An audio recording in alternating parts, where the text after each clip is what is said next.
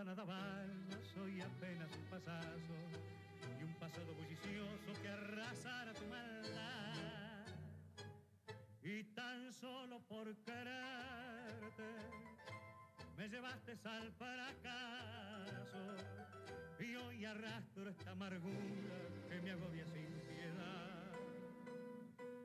Bien recuerdo aquella noche que en mis brazos locamente me juraste no olvidarme y seguirme hasta morir. Pero todo era mentira y te creí ciegamente.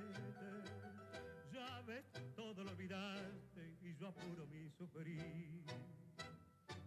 ¿Quién lo hubiera presentido que eran falsas tus promesas, que engaños y traicioneras que llegabas hasta mí? Para gastarte mi dinero y pagarme con tristeza, aquí estoy pobre y vencido porque todo lo perdí.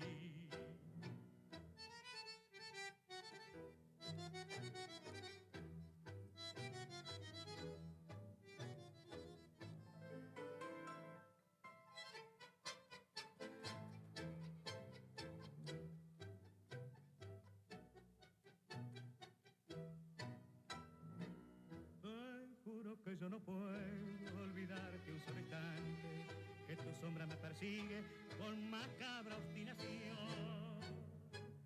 Y pa' más supe después que tenías otro amor que te va a comprar cariño y no darte el corazón. Mientras marche por la vida con tu fatídica sombra, cada vez que te recuerde lanzaré una maldición. Me abriré el pecho a pedazos si mi corazón te nombra. Ya estoy harto de esta pena que me causa tu obsesión. He pretendido olvidarte, pero fue en vano mi intento. Esta obsesión me atormenta con su cruel preocupación. Y presiento que algún día por mi vieja lo lamento. Para poder olvidarte me partiré el corazón.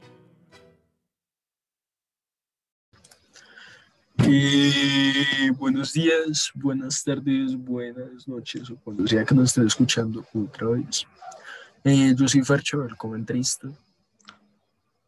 Yo soy Zapata, comentarista. Comenzamos, ya el locutor que está con ustedes. Bueno, hoy tenemos un invitado muy especial, es el profesor de filosofía. Arturo. Entonces, hola, profe. Pues, hola, profe. Hola, chicos, ¿cómo están? Bien, profe. Pues, vamos a hacer unas preguntas. Okay. Y pues para ver cómo pues, ha sido tu vida, ¿no? Sí. Listo. Entonces la primera, la de todos los profesores, ¿no? Como siempre vamos a explicar el contexto de la pregunta, no nos aguantamos a los niños, ni siquiera a los de nuestra edad. Entonces, ¿por qué profesor? ¿Por qué decidiste ser profesor? Profe. Pues fue como que algunas cosas me fueron llevando hacia allá. Yo entré a estudiar, yo estudié filosofía en la Nacional, pero pues cuando salí del colegio, creo que como muchos al salir del colegio, pues obviamente ser profesor no estaba ni de cerca entre las cosas que yo pensaba que terminaría haciendo. Yo sabía que me gustaba mucho la filosofía, pero pues no sabía muy bien cómo iba a vivir de eso después. Entonces entré ahí como con unas ideas de lo que podría hacer por un amigo de mi papá que es filósofo también, que pues influyó mucho en ese gusto por la filosofía que tengo. Y pues yo lo veía él en otras alternativas, digamos. Yo veía la posibilidad era de trabajar en una universidad, en áreas como de publicación, pero pues además con todas esas, con todos como los las ilusiones falsas a veces o mal informadas, pues de uno cuando tiene 17, 18 años. Pero estando en la universidad, eso fue como hacia tercer semestre ya, tercer semestre, con unos, sobre todo un amigo, un grupo de amigos que tenía yo ya ahí. Varios de ellos les gustaba y están muy interesados en hacer trabajos en barrios populares, y ellos querían iniciar unos trabajos de educación pues a jóvenes que no suelen tener muy buen acceso a educación en estos barrios. Empezamos, de hecho, fue en Patio Bonito, uno de los primeros, y ellos querían hacer, pues, que hiciéramos un pre-ICFES, donde les diéramos clases de pre-ICFES desde lo que nosotros sabíamos a, pues, los chicos de estos barrios. Y ahí empezaron, como quien dice, mis primeras experiencias cercanas a la docencia, pues que era muy de nosotros como amigos. Pedíamos un salón comunal, hablábamos con las juntas comunales en los barrios y buscábamos los espacios para poder entrar a hacer el trabajo que queríamos hacer. Y desde ahí, pues yo empecé un poquito como a entrar en contacto con esto de dar clases. Había un compañero nuestro de la pedagógica, además, que él estudió educación física en la pedagógica y estaba estudiando filosofía en la Nacional, que ahí lo conocimos. Y él vivía, además, pues muy cerca donde yo vivía, entonces siempre nos íbamos y nos devolvíamos juntos, y yo hablando mucho con él, pues él me contaba muchas cosas sobre lo que significa ser profesor, sobre lo que a él le gusta, que él quería ser, sí, profesor, la importancia de la educación, y sobre todo, pues una relación muy cercana, él decía, pues entre filosofía y educación. Él decía, pues si uno es filósofo y no es para enseñar algo, entonces eso no sirve para nada, ¿no? ¿Para qué es? Y ahí yo me fui enganchando mucho al tema de ser profesor, y además específicamente pues trabajar con estudiantes de secundaria fue lo que me empezó a gustar. Y desde ahí hubo... ¿Por estudiantes de secundaria? Porque pues por un lado sí venía como que hay mucho prejuicio a veces como con los estudiantes de bachillerato, en términos, o sea, como que la construcción que hay es que el colegio y el bachillerato no sirven para nada, es como un requisito que uno tiene que cumplir para poder llegar a la universidad rápido. Y yo me empecé otra vez a dar cuenta, no que me lo haya inventado yo, sino sobre todo este contacto con estos compañeros de la universidad, pues que desde el colegio están iniciando unos procesos que, si bien la educación tiene un montón de problemas, pues si uno no se mete de lleno a donde están esos problemas y a donde se vive, digamos, esas situaciones, específicamente pues de la educación en los colegios y a cómo funciona el sistema educativo en colegios, pues uno se queda también un poco sin elementos tanto para criticarla y, por otro lado, a veces también para transformarla.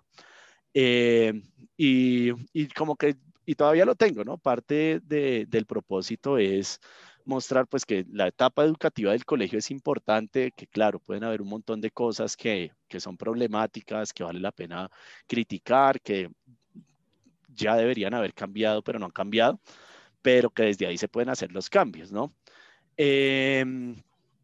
Además, pues también esto, ¿no? O sea, ¿quién dice que no se puede hacer trabajo académico serio en los colegios? Como si el único trabajo educativo importante fuera nada más en la universidad, pero en el colegio se puede hacer harto, ¿no?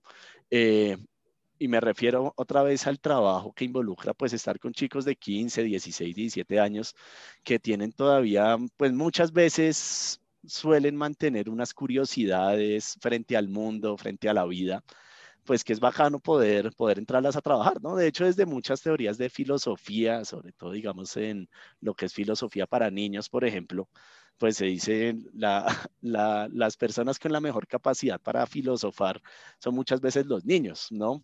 Y bueno, pues yo no me voy con niños, pero sí los adolescentes creo que tienen muchas preguntas frente al mundo y se están empezando poco a poco como a conocer un poco de la realidad en la que ellos están viviendo, en la que ustedes están viviendo, pues que es bacano poder trabajar es con ustedes, ¿no? O sea, obviamente, pues eso no significa que lo que se hace en universidad no valga la pena y que uno no lo añore. A veces también, pues bacano poder trabajar en universidad con gente que va a estudiar, o que por lo menos hay un poquito más de conciencia de que van a hacer lo que quiera. Uno no va como a rogar ahí los temas de, venga, por favor, presten atención, por favor, hagan, uno no entra a tantas esas peleas, pero pues ¿por qué no asumir ese reto también, no? O sea, yo creo que en parte lo he visto como un reto también.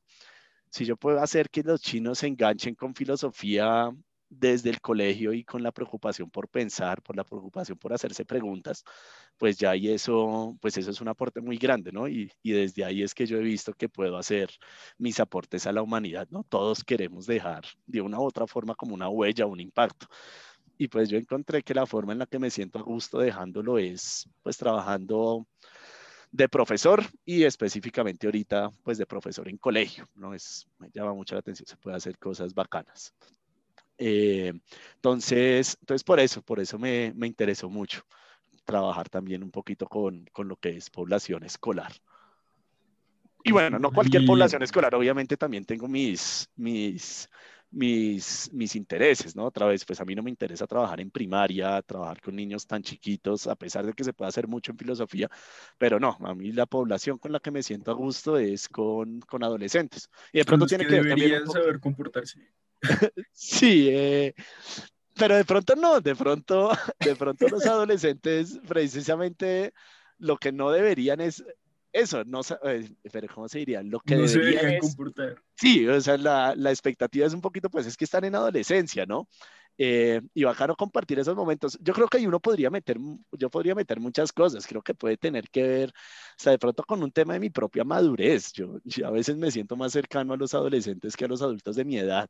Entonces también por eso de pronto es que me siento más cómodo con eso, y también pues todos estos tipos de retos, ¿no? Pues a mí creo que me ayuda a mantenerme joven y pues bacano, como que ayuda a recordar lo que era uno en ese momento de la vida, ¿no? Lo que era que a uno no le importara estudiar, y si uno entiende un poquito eso, pues de pronto también uno puede acercarse un poquito más a este proceso de... Sí, no me gusta la idea de enseñarles a comportarse, ¿no? Un poquito como, más que enseñar a comportarse, es enseñar a tomar mejores decisiones. Y a partir de eso, pues ustedes aprenderán cómo deben o no deben comportarse. Pero enseñarles a ser más sensatos en las decisiones que tomen, y el comportamiento pues irá acompañado de eso, ¿no? Entonces, pues sí, claro, a veces es un fastidio, a veces es bastante agotador, pero en general creo que vale la pena. Es chévere, es divertido y es enriquecedor. ¿Y, profe, el liceo Boston ha sido el primer colegio en el estado o han estado en otro? No, el liceo Boston en realidad viene a ser si no estoy mal, el cuarto colegio en el que estoy trabajando. Yo trabajé primero, bueno, digamos que empecé con esto de los pre-ICFES con los amigos de la universidad. Sí. Eso duró más o menos...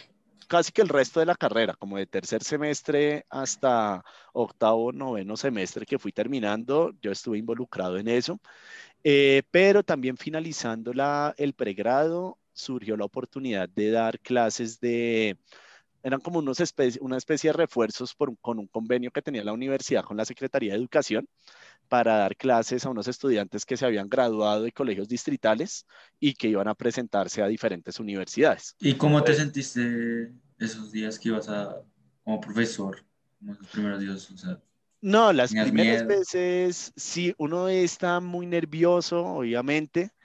Creo que pues para cada persona de pronto es un poquito diferente, pero creo que todos estamos muy nerviosos las primeras veces que nos vamos a confrontar con los salones y como con la idea de cómo yo quiero que me vean de profesor y como que uno se hace una idea de uno cómo quiere ser, pero pues en la práctica misma uno es que se va haciendo el tipo de profesor que termina siendo, ¿no? Entonces, uy, embarradas además... cantidad, o sea, de las personas que le tocan a uno cuando uno está empezando de profesor, yo creo que uno les tiene casi que pedir perdón en algún momento de la vida, porque empezando uno es muy bestia además, uno está muy perdido en lo que quiere hacer, en cuáles son los objetivos, en cuáles son un montón de cosas que de una u otra forma las primeras experiencias docentes, los primeros años, uno patina demasiado y uno saca muy regulares a los chinos que les toca aguantárselo a uno. Y las embarradas más bestiales que has hecho. Sí, no, embarradas bestiales, así empezando.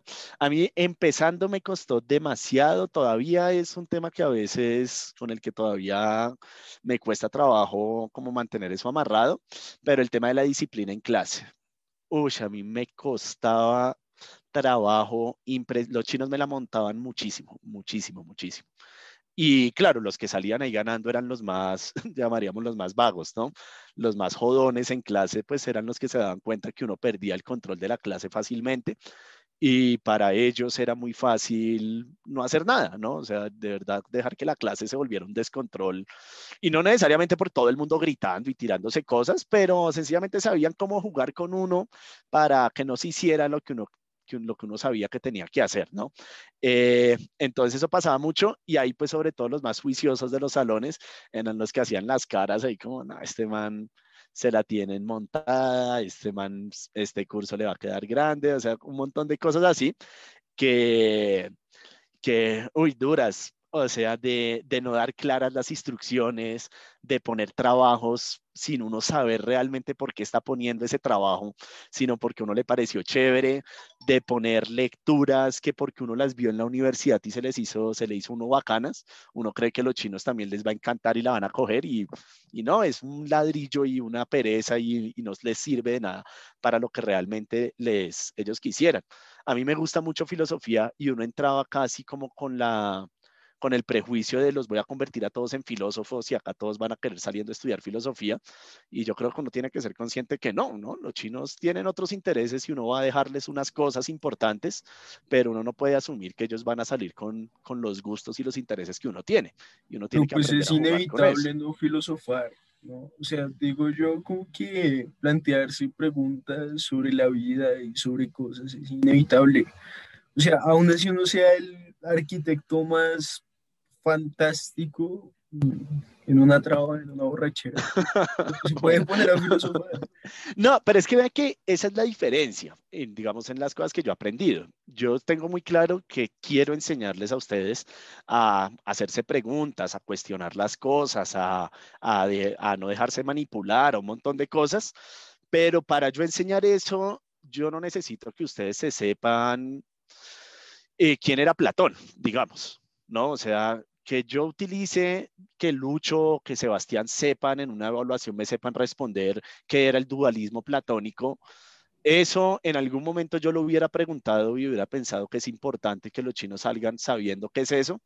Hoy en día me doy cuenta que no, que joder mucho porque entiendan unos conceptos muy propios ya de la filosofía como campo de saber, no es necesario, ¿no? Claro, uno va a Platón, uno va a filósofos, pues porque los explica un poquito en clase, pero son ejemplos que uno está tomando ahí como para referenciar algunas ideas, pero no, pues lo importante es que ustedes pregunten, ¿no? Y que ustedes sepan preguntar, tipo de cosas como las que hemos visto, sepan definir, sepan ver cuando una definición tiene un problema, y eso está más allá de saber quién era Platón, ¿no?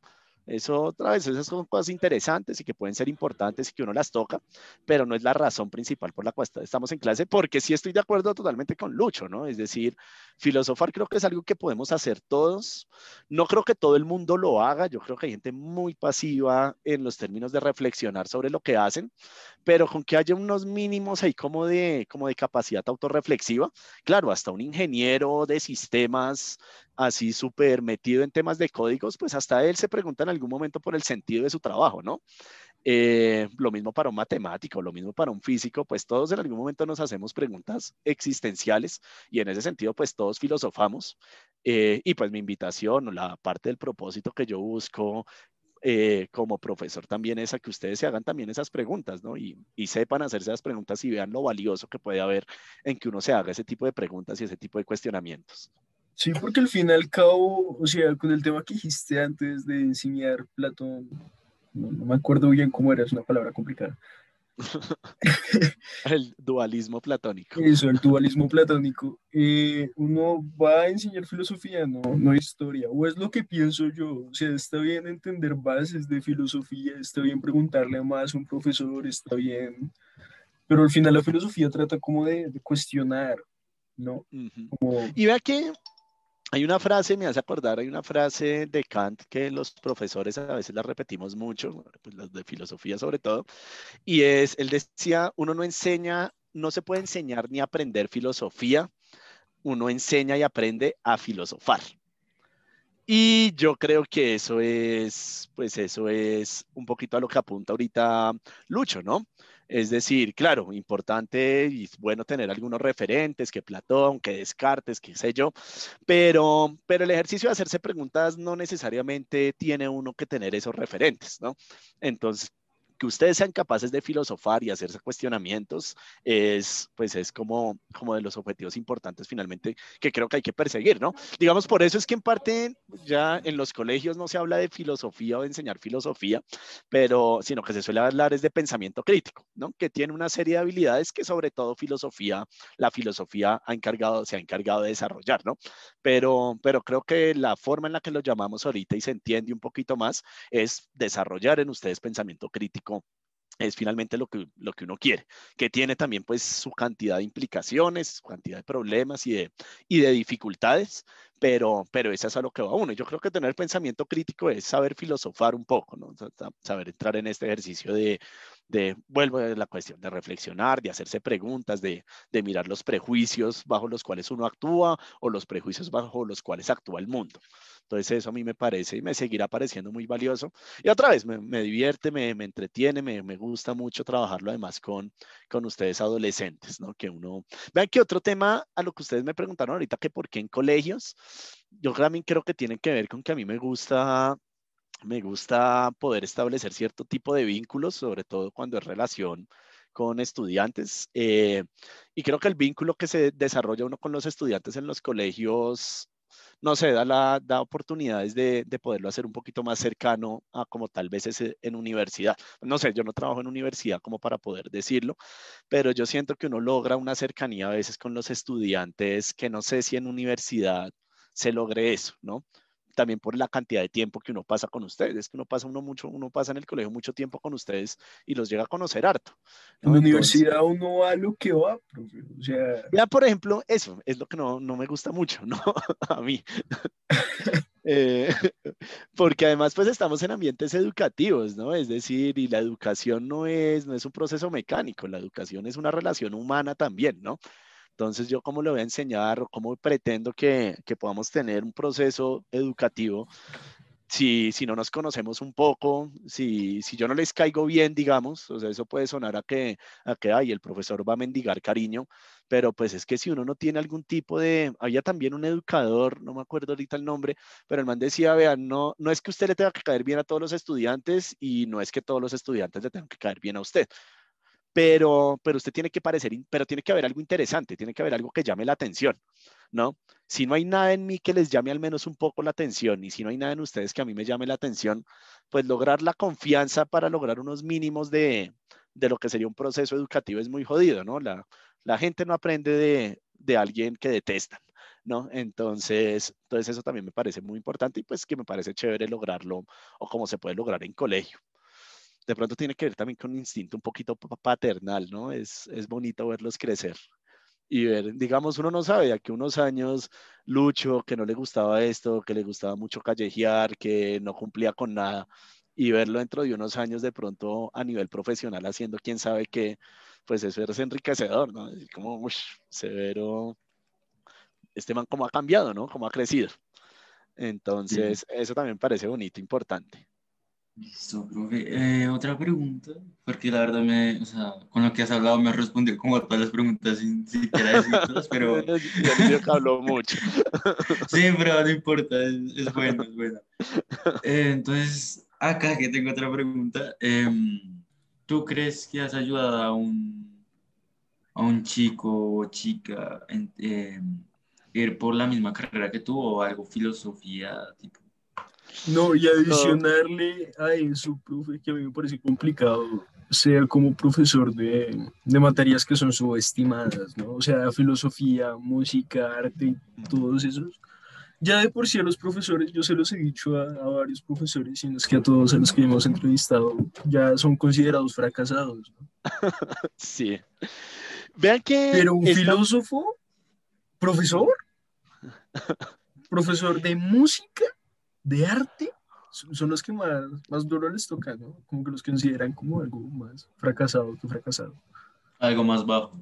Sí. Y vean, ahí hay varios, por un lado lo que ustedes dicen, en casi todos los colegios, por no decir que en todos, uno encuentra así sea implícitamente, hay una especie de jerarquía, ¿no? Entonces, las materias más importantes y las que más preocupan y las que además si pierden no suelen pelear mucho porque perdió, entonces sí, son las ciencias y matemáticas, ¿no? Esas están como en la cima de la pirámide. Entonces, si usted va bien en ciencias y matemáticas, le aguantan que le vaya mal en el resto, ¿no? Pero si va pasando bien las de ciencias y las de matemáticas, es perdonable que vaya mal en las otras o regular en las otras, ¿no? Y además es perdonable si no le está yendo bien también, porque es que es matemáticas, es que es biología, es que eso es complicado, es que eso es difícil, ¿no? Entonces como que asumimos que hay unas materias más importantes que otras de entrada, ¿no? Y ese es un prejuicio muy marcado.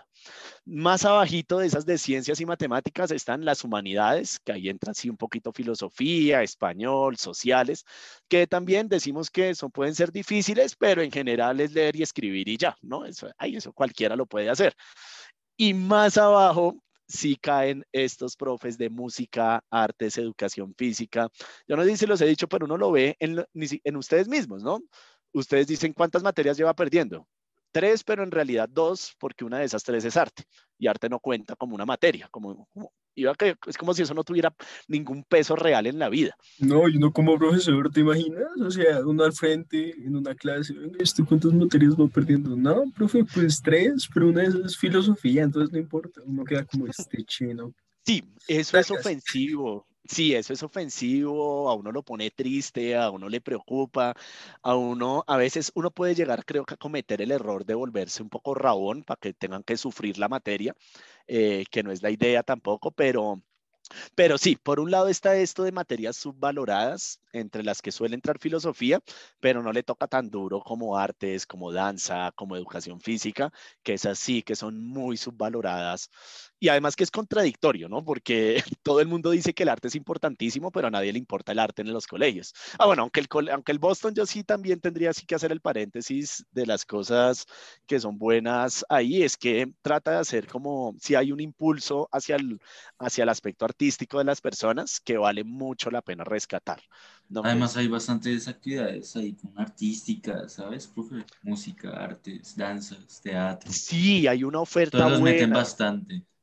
Entonces, por ejemplo, el show, exhibición de cuadros. No, y a los profesores, digo yo, que yo he pasado por varios colegios, a los profesores de esas materias, incluyendo filosofía, de pronto hasta inglés o algo así, se las montan mal. O sea, por lo menos acá, yo he visto, tampoco voy a nombrar cursos o nombres, pero hay gente que va a matemáticas y todos, hey, a lo que van, calladitos. Rara vez escucho un regaño en esa clase. Sí. Después pasa en español, como que se descontrolan un poquito más, pero apenas entran a filosofía, la que gritería, arte, la que gritería, como que lo... Vean, sí, eso, y ahí hay dos, digamos, obviamente, como todo, pues todos son responsables, ¿no? Por un lado está de todas formas el profesor, ¿no? Uno de profesor, así ustedes lleguen con la actitud de filosofía, no importa, uno de profesor puede crear un escenario en el que les importe al menos un poco, ¿no? Si ustedes llegan con la actitud de no me importa, y además uno también es como, ay, sí, es que esta clase no importa, voy a hacer el mínimo esfuerzo, y al final pase todo el mundo, pues eso se va a seguir reproduciendo, ¿no? Entonces también hay una cuestión que uno puede hacer de profesor y es tomarse la clase uno mismo en serio, ¿no? Así de pronto a los otros todavía no se la tomen muy en serio, pero pues yo pongo mis criterios, pido mis cosas y pues hago mi manera, porque además pues no todos los profesores somos iguales y podemos, pues digamos, puedo ser tan bueno yo como un profesor que sea muchísimo más estricto y como, digamos, entre comillas, cuadriculado, y son maneras de hacer las cosas. Pero entonces uno de profesor también le tiene que poner como el peso a la materia de uno, pero el otro sí es la imagen social que se tiene de estas materias. Otra vez es que si usted en la casa, además sus papás le dicen que filosofía no importa, preocúpese por pasar primero matemáticas, pues ahí ya estamos reforzando un problema que no debería, de pronto el discurso debería ser otro. Preocúpese por pasar todo, o ni siquiera preocúpese por pasar, preocúpese por aprender y qué es lo que usted está aprendiendo y qué le están enseñando. Pero yo sí veo ese problema. Todo eso viene desde el hogar, ¿no? O sea, por lo menos yo he escuchado tías mías que me dicen estudie porque no sea profesor. No, mira cómo venga. Y aquí ahí está el otro tema, y si es a veces de lo feo de ser profesor, y es que se asume que uno se asume, sobre todo acá en Latinoamérica, que si usted es profesor de colegio es porque usted no encontró otro trabajo. Bueno, ese es como el prejuicio que carga mucho sobre la mayoría de profesores, creo yo, ¿no? O sea, creo que casi no se asume que una persona sea profesora en colegio, y más incluso con los más pequeños, ¿no? Que sea profesor de kinder porque quiso, porque esa fue su vocación, sino que no, pues este man como que no pudo hacer nada más y le tocó meterse a trabajar de profesor. Ah, pero vaya y enséñele usted a 40 chinos chiquitos, cada uno redisperso, a ver si es tan fácil. Entonces, vea, son esos dos. Primero, que pues no es un trabajo fácil, y otro, que asumimos que la gente está acá en los colegios porque les toca. Y de pronto hay muchos, desafortunadamente, que les pasa eso, que terminan en colegios porque les tocó, pero yo creo que hay muchos que estamos en colegio porque eso es lo que quisimos hacer, porque pues yo quise ser profesor de colegio y ahí es donde yo vi mi oportunidad de hacer mis mejores aportes, y ahí sí hay una lucha un poquito constante, y a veces ni siquiera... O sea, también es que es un tema muy social, ¿no? O sea, tiene que ver con la forma en la que el mismo gobierno, las mismas políticas tratan la educación, y otra vez, y tratan la educación secundaria. Y digamos eso, que puede ser la percepción de las tías: estudie algo que sí le sirva, no vaya a terminar de profesor, pilas esto, pilas aquellos. Ahí hay un montón de prejuicios que, otra vez, a medida que uno va creciendo, también uno se da cuenta que son bobadas. Y yo vuelvo a este tema, es que de verdad hay algo muy enriquecedor. Ustedes ahorita que me preguntaron también de si hay estudiantes que uno sienta que ha marcado o que les ha ayudado. Y ese tipo de cosas, cuando un estudiante, uno le dice, hay una estudiante ahorita que fue alumna, estudiante mía, ella entró a estudiar matemáticas y el semestre pasado empezó doble titulación con filosofía. Ella está haciendo filosofía y matemáticas en el Rosario. Y en parte, pues ella me dice, yo todavía me hablo con ella, y ella me dice, en parte es gracias a ti, tú me hiciste dar cuenta que la filosofía definitivamente hace parte de mi vida. Cuando uno escucha eso de un estudiante, eso da yo creo que ánimos para trabajar varios años más. No, y más uno que estudia matemáticas. O sea, matemáticos, sí. Exacto, sí, o sea, son polos completamente opuestos. Aunque sí es cierto que un matemático se cuestiona temas de varias cosas, no pueden ser tan opuestos, pero existe el estereotipo, el tabú, si le quieren decir, de que matemáticas y filosofía son todo opuesto. O sea, matemáticas pura lógica y filosofía, pues uno... Pero vea que solo sé que nada sé. O sea, uno se mira, uno va y dice eso, y uno lo miran a uno como, ¿qué le pasa? Yo quiero la que fuma este mal.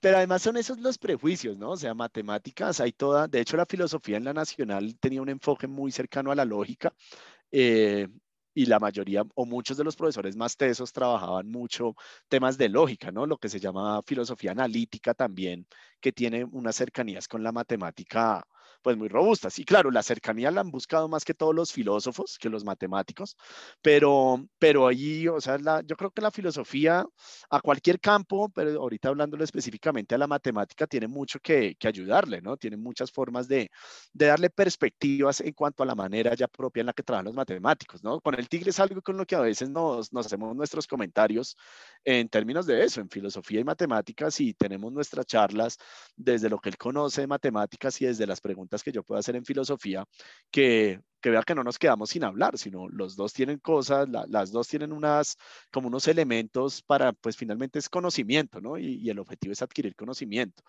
Entonces, de hecho, pues algunos de los filósofos, Bertrand Russell, René Descartes, Godel, pues todos estos han sido filósofos también y matemáticos, y han hecho en ambos campos pues una serie de cosas muy importantes, ¿no?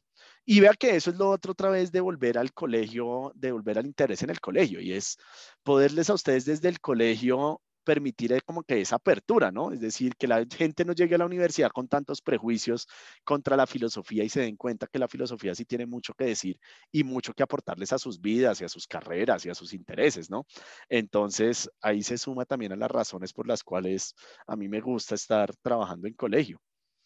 Y otra vez, cuando uno logra ese tipo de aportes, otra vez que una estudiante que entró a estudiar matemáticas se haya metido también a filosofía, pues ahí es que uno dice, esta mierda sí vale mucho la pena, ¿no? Esto es chévere. Incluso si no entran a estudiar filosofía, pero con que un estudiante a veces le diga a uno, gracias, usted me ayudó en los momentos más jodidos cuando nadie me escuchaba, uno es como, parce, pues, yo por eso es que estoy acá, ¿no?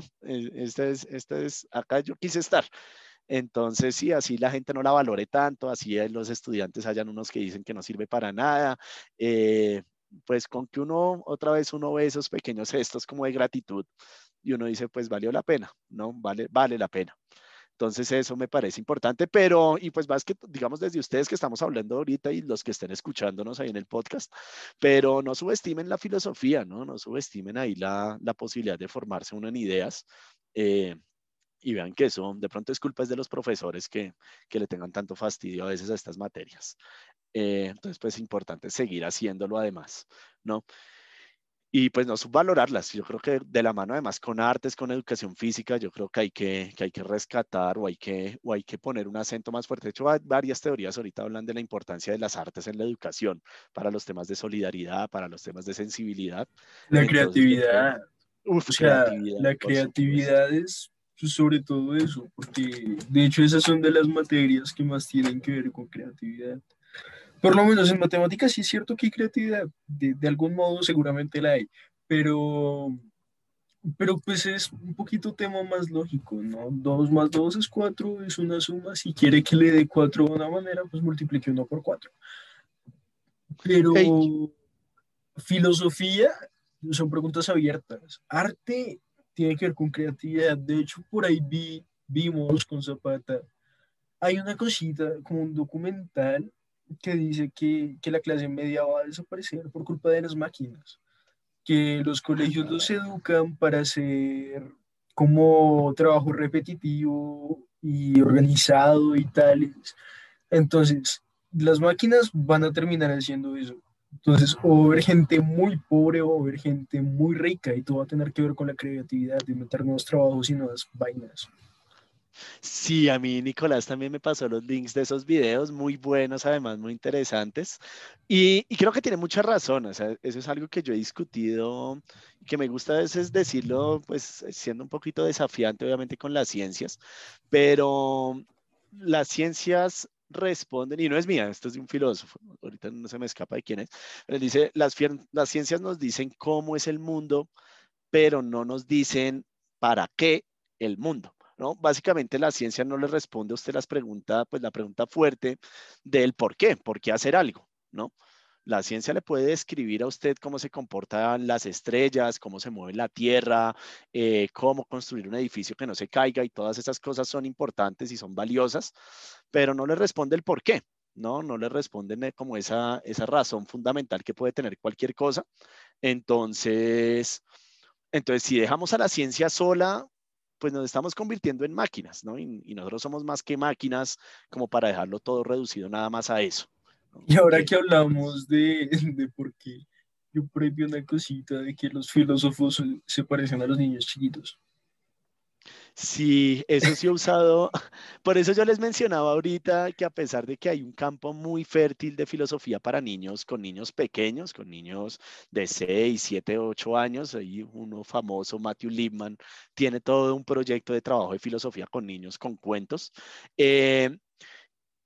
y pues la comparación con los niños es precisamente por esta pregunta del por qué, ¿no? Pues porque los filósofos no la pasamos preguntando por qué a todo, ¿no? Y nos gusta, ese es como el primer filósofo fue la primera persona que se haya hecho esa pregunta, básicamente.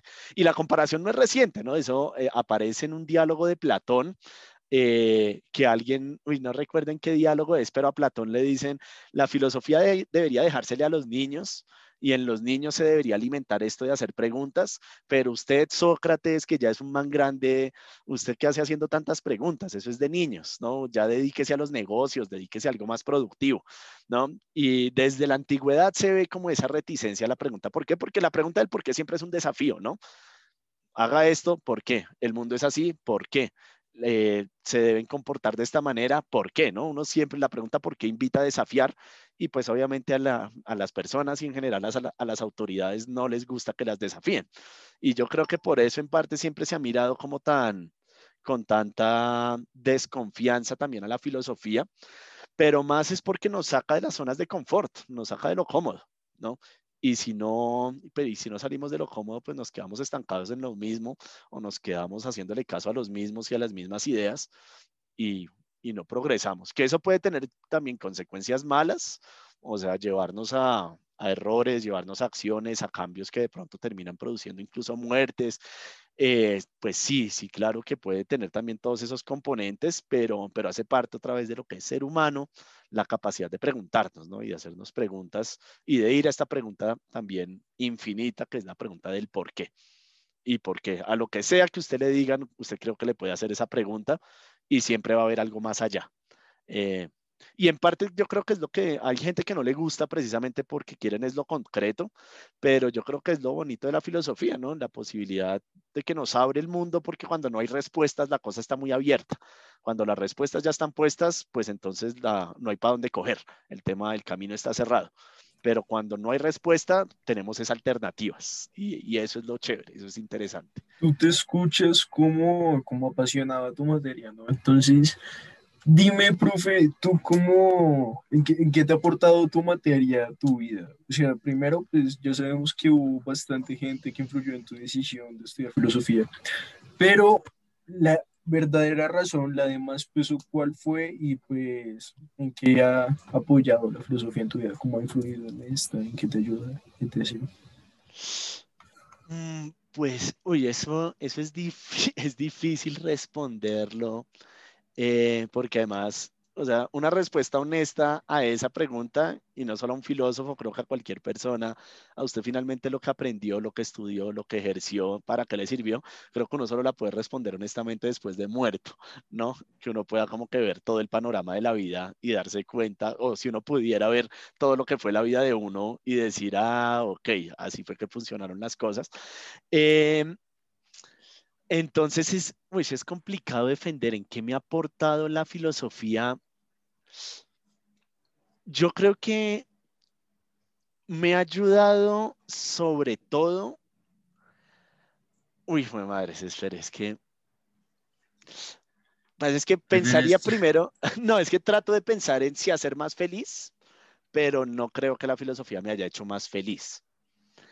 Estaba pensando si estar más tranquilo, pero en parte creo que la filosofía tampoco me ha ayudado a estar más tranquilo. Clase, ¿no? Yo creo que les interrumpí diciéndolo, que no me parece que tengamos que depender cualquier sentimiento, bueno, aparte del amor, ¿no? Pues el amor propio también es importante, pero si quieres amar a alguien más, obviamente ese sentimiento es con alguien más. Lo mismo de la felicidad, no siento que haya... que depender como de la filosofía para ser feliz, o de la filosofía para ser tranquilo, para estar tranquilo. No, vean, mire, ya la tengo un poquito más clara. Lo que más ha aportado la filosofía es que me ha dado las herramientas necesarias para poder darle sentido a las cosas, para poder crearle sentido a las cosas. Y ese es un proceso constante, ¿no? Es decir, eso no es que un día usted se despierta y dice... las cosas las voy a hacer por esto y ya listo, y el resto de su vida va a estar tranquilo. Uno todo el tiempo está resignificando las cosas, ¿no? O sea, sobre todo ahorita a final de año me entra uno de mis ciclos de crisis, que es, pues se va una promoción, se despide uno, todo lo emocional, toda la vaina. Y uno entra otra vez a la pregunta, y a veces en el transcurso mismo, digamos, cuando ustedes están re vagos en clase...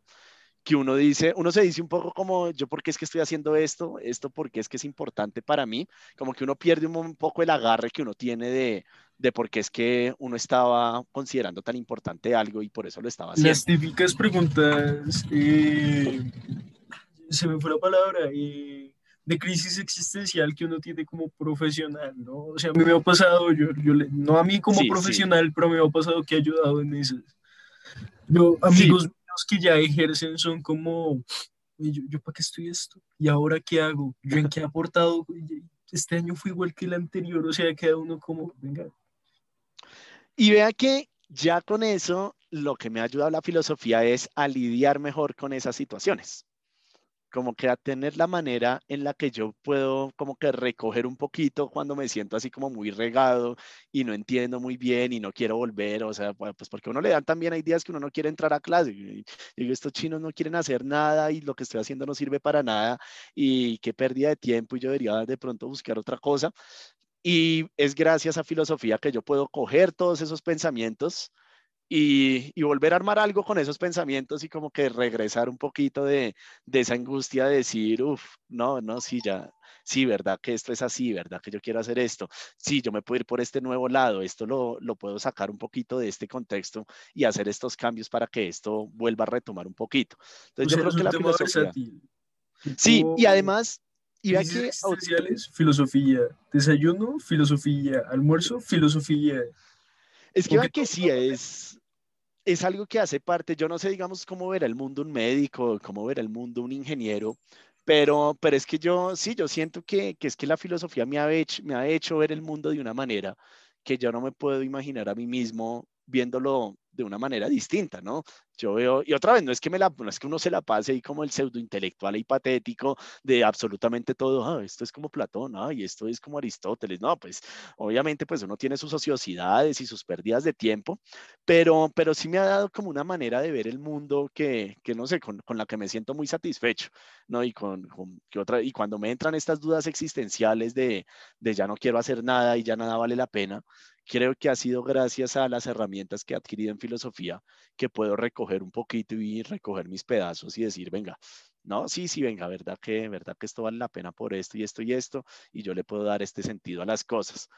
Y está asociado también a lo bonito de carreras como filosofía, como las artes, que es algo que usted puede hacer en cualquier parte, ¿no? Es algo para lo que usted necesita en realidad muy poco para realmente poder hacerlo. Yo puedo sentir que estoy ejerciendo filosofía acá, o puedo estar en una playa, o puedo estar debajo de un puente, puedo estar en muchos escenarios y aún así yo sigo sintiendo que todo lo que estudio en filosofía me está sirviendo para algo y lo estoy ejerciendo, así no me paguen por eso necesariamente. Obviamente pues es rico que le paguen a uno por ejercer lo que le gusta, pero igual que un músico puede ir con una guitarra y tocar la guitarra en el bus o tocarla en un auditorio o tocarla al fondo del salón o encerrado en el cuarto y está haciendo lo que le gusta, creo que así un poquito también con filosofía es de las cosas que más me gustan de filosofía, que yo lo puedo hacer en cualquier parte, a cualquier hora. Y sin que me jodan la vida. Y me da una razón para no hacer nada. Listo. Pues es chévere escucharte decir esto y pues de tu opinión y todo. Y bueno, tengo dos preguntas y yo creo que finalizamos con esas dos preguntas. Adelante. Y es, como filósofo, ¿qué piensas del tema transversal? Esa es la primera. Y la segunda es, ¿qué fue primero, el huevo o la gallina? El tema transversal, acuérdate. ¿Cuál es el tema transversal? Causa y efecto. Como filósofo, ¿qué piensas de causa y efecto? Que es el tema transversal. Y lo del huevo y la gallina es como nosotros en este podcast tratamos como de, no sé, ponerlo un poquito más en contexto, porque causa y efecto es muy denso. Entonces, para que no quede tan denso, pues el huevo y la gallina, ¿no? Que un poquito más infantil. Pues incluso de lo que hemos hablado y lo que me han preguntado, pues ahí está el tema, ¿no? Supongo que es intencional. ¿Qué te llevó a ser profesor? ¿Qué te llevó a ser filósofo? Pues ahí tenemos los temas de causa y efecto. De las primeras cosas que yo pienso en el tema transversal es en circularidad. Es decir, la causa y el efecto yo no los veo necesariamente. Y es que ni siquiera como un bucle, yo no sé si una espiral sería o una espiral o un círculo. O sea... Casi a la pregunta, y que se vuelve casi que religiosa también la pregunta, ¿cuál fue la primera causa? ¿Dónde, cómo empezó y por qué empezó todo? Y si existe, ¿será que existe? Pues soy filósofo, entonces de las preguntas que yo me hago, ¿será que existe una causa que no tenga causa? O sea, y si no tiene causa es porque siempre ha estado ahí. Y digo, yo voy al tema de lo circular, pues porque pues mis creencias no van hacia el tema de que existan cosas que no tengan causa. Yo creo que vivimos o el universo funciona en una especie de ciclos, en una especie de círculos. Eso lo tomo un poquito inspirado de algunas ideas de Nietzsche frente a lo del eterno retorno. Sí, yo no creo que haya una causa última ni una consecuencia última. Creo que todo se va desarrollando como en círculos, por eso pensaba ahorita también como de pronto en espirales. Todo fue provocado por algo y de hecho no hay una sola causa, hay múltiples causas y múltiples consecuencias. Entonces el tema transversal me lleva inmediatamente a pensar en ese tipo de cosas, ¿no? En todo lo que está pasando ahorita, en este segundo, o sea, si puedo separar este segundo de mi existencia, en ese segundo solamente de mi existencia, ¿cuántas causas no están generando un montón de cosas que en el segundo siguiente van a desembocar en un montón de consecuencias más? Es que solamente con que yo tenga 17, 30 estudiantes en un salón, yo estoy siendo la causa de 30 cosas diferentes. Así sea solamente causa de aburrimiento, pero es la causa de algo. Y uno podría preguntar qué causó que Arturo se sentara acá a hablar de este tema frente a esta clase en este momento. Y qué causó que pasara esto otro y que pasara... Y así, o sea, por ponerlo en una figura un poco más metafórica, causa y efecto me hacen pensar como en una especie de red, como la telaraña, una telaraña infinita, donde todo está conectado con todo y todo genera lo siguiente y no hay centro. Entonces, un poquito hacia allá se me va la cabeza y a lo complejo que es pensar en el origen de las cosas, las causas, o en su fin, las consecuencias. Es que si te pones a pensar, no hay origen. O sea, hablo de que para un filósofo no hay origen, porque si el fin de... O sea, no el fin, sino que el tema es preguntarse por qué. Tú míralo como una telaraña o como un árbol con ramificaciones o como lo que dijiste ahorita, ¿cuál fue la primera causa? ¿Y qué causó la primera causa? ¿Y qué causó eso? O sea, no hay como un origen. Ajá, en eso yo me voy. Y pues cuando uno se va a esas abstracciones, pues las posibilidades son increíbles, ¿no? Hace poco también a propósito de las ciencias y de la física hay un video que es como una proyección a trillones y trillones y trillones y trillones y trillones de años en el futuro. ¿Qué va a pasar con el universo dentro de trillones de trillones de trillones de trillones? Eso es, o sea, el número es impresionante y es increíble, ¿no? Es casi como, ¿será que en algún momento esto se resetea y vuelve a empezar? Me hace pensar en un cuento de Isaac Asimov que se llama La última pregunta, que también tiene este tema de al final todo vuelve a empezar. ¿No? Algo como Love, Death and Robots. Ah, no sé si tuviste esa serie, es una serie de mini cortos. Hay un corto. La conozco, pero no la he visto. Hay un corto de una nevera, entonces entra una pareja al cuarto, ¿no? Se mudaron al apartamento, entran al apartamento, hay una nevera, conectaron la nevera, abrieron el congelador y encontraron como un elefante pequeño, miniatura, en un cubo de hielo. Entonces lo enterraron, le hicieron su funeral y cuando sacaron lo que en el congelador había como un mundo acá. Entonces al final del día pasaron 24 horas, esta gente... pasó por la Segunda Guerra Mundial, se autodestruyó, se reconstruyó y como que una luz los hizo que desaparecieran, ¿no? Como si se hubieran teletransportado a algún otro lado. Y cuando se acabó el corto, volvió a iniciar. O sea, se escuchó otra vez el ruido de un elefante. Como... Vea esos temas vea que otra vez esas cuestiones de circularidad es el tipo de cosas a las que voy cuando pienso en causas y efectos. Me hace acordar incluso de una película de zombies donde están ya el típico grupo de supervivientes allá trincherados en algún lado, y un man dice en algún momento como que hay que esperar a que todo vuelva a la normalidad, y otro tipo le responde como en la antigüedad había gente matando gente, y en la modernidad había gente matando gente, y ahorita lo que tenemos es gente matando gente. Yo creo que todo ha sido una repetición, y así como estamos es perfectamente normal, ¿no? Y vuelve uno otra vez a este tema de finalmente las cosas como se repiten, las causas y los efectos realmente generan algo nuevo, o es vueltas a un reloj de arena, pero en el fondo todo está igual y todo seguirá igual, ¿no? Y nada cambiará. Que lleva a pensar en cambio, que es otro tema en filosofía, pues muy interesante. Lo hemos visto un poquito el tema del cambio y la identidad, ¿no? Entonces, bueno... brutal ahí el tema, ¿no? A mí me apasiona. Si podemos hablar otro rato, si quieren, de causas y efectos. No nos pusimos existenciales. Como suele pasar a veces con las preguntas filosóficas. Yo la verdad, pues, sería bueno hablar, pero creo que ya llevamos un poquito más de una hora, pues. Ah, pucha, ¿ya? ¿Cuánto llevamos? Pues, Son las 4:44, empezamos con las 3:30 y algo. Sí, ¿no? Bueno, listo. Sí, yo les dije que yo podía hablar harto. En otra ocasión sí. Yo ni cuéntame. No, profe, ojalá tú inicies tu podcast, ¿no? Y bueno, hablamos por eso.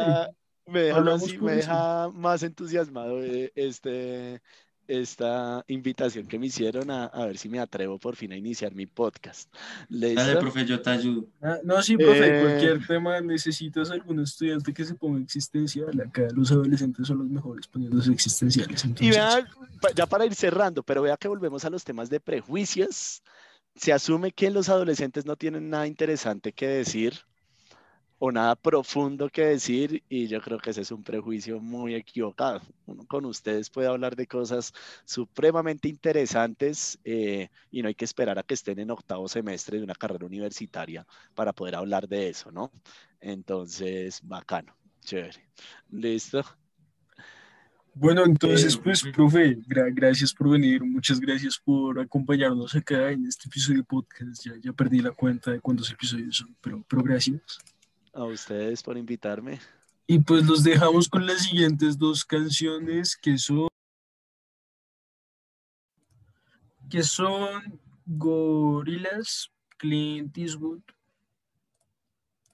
Y para la segunda parte, Tío Toto, la sesión número 11 de BZRP. Entonces pues los dejo con estas dos canciones y espero les haya gustado esta entrevista.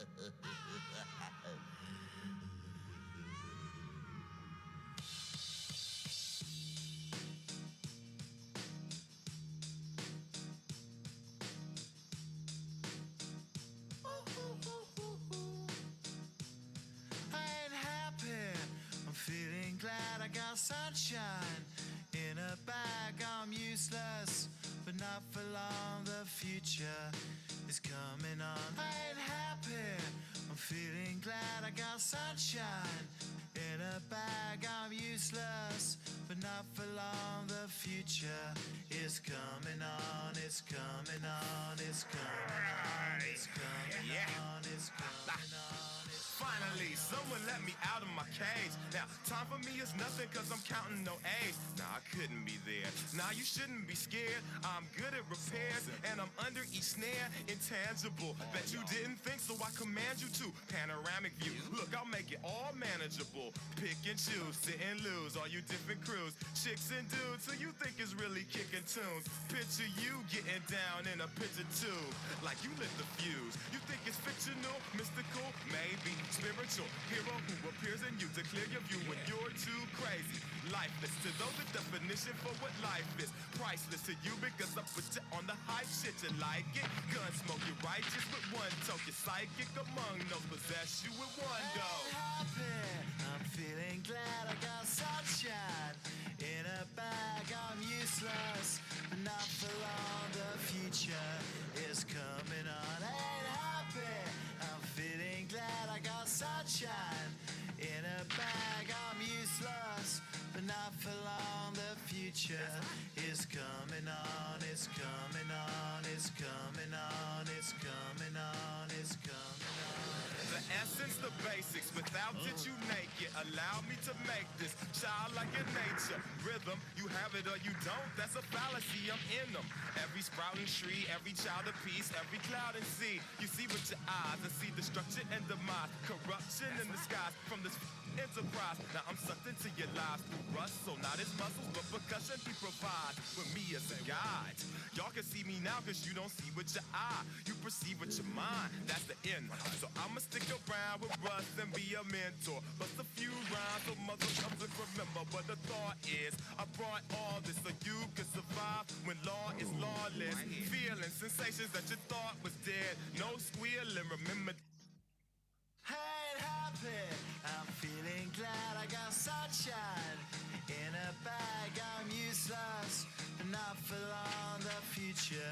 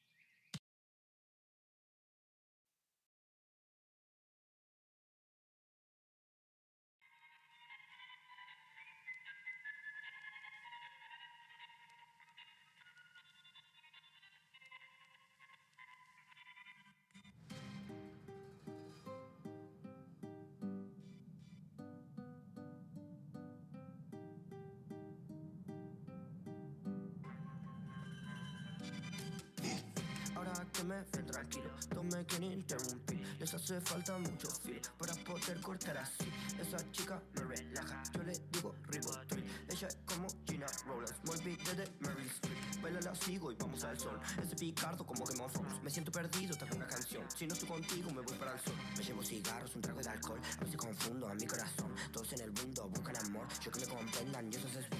Estamos locos, estamos rotos. Lo conozco pero es muy poco. Dicen todo, aparece y ni un moco. Piden fotos y están fuera de foco. Estamos locos, estamos rotos. Lo conozco pero hace muy poco. Dicen todo, aparece y ni un moco. Piden fotos y están fuera de foco.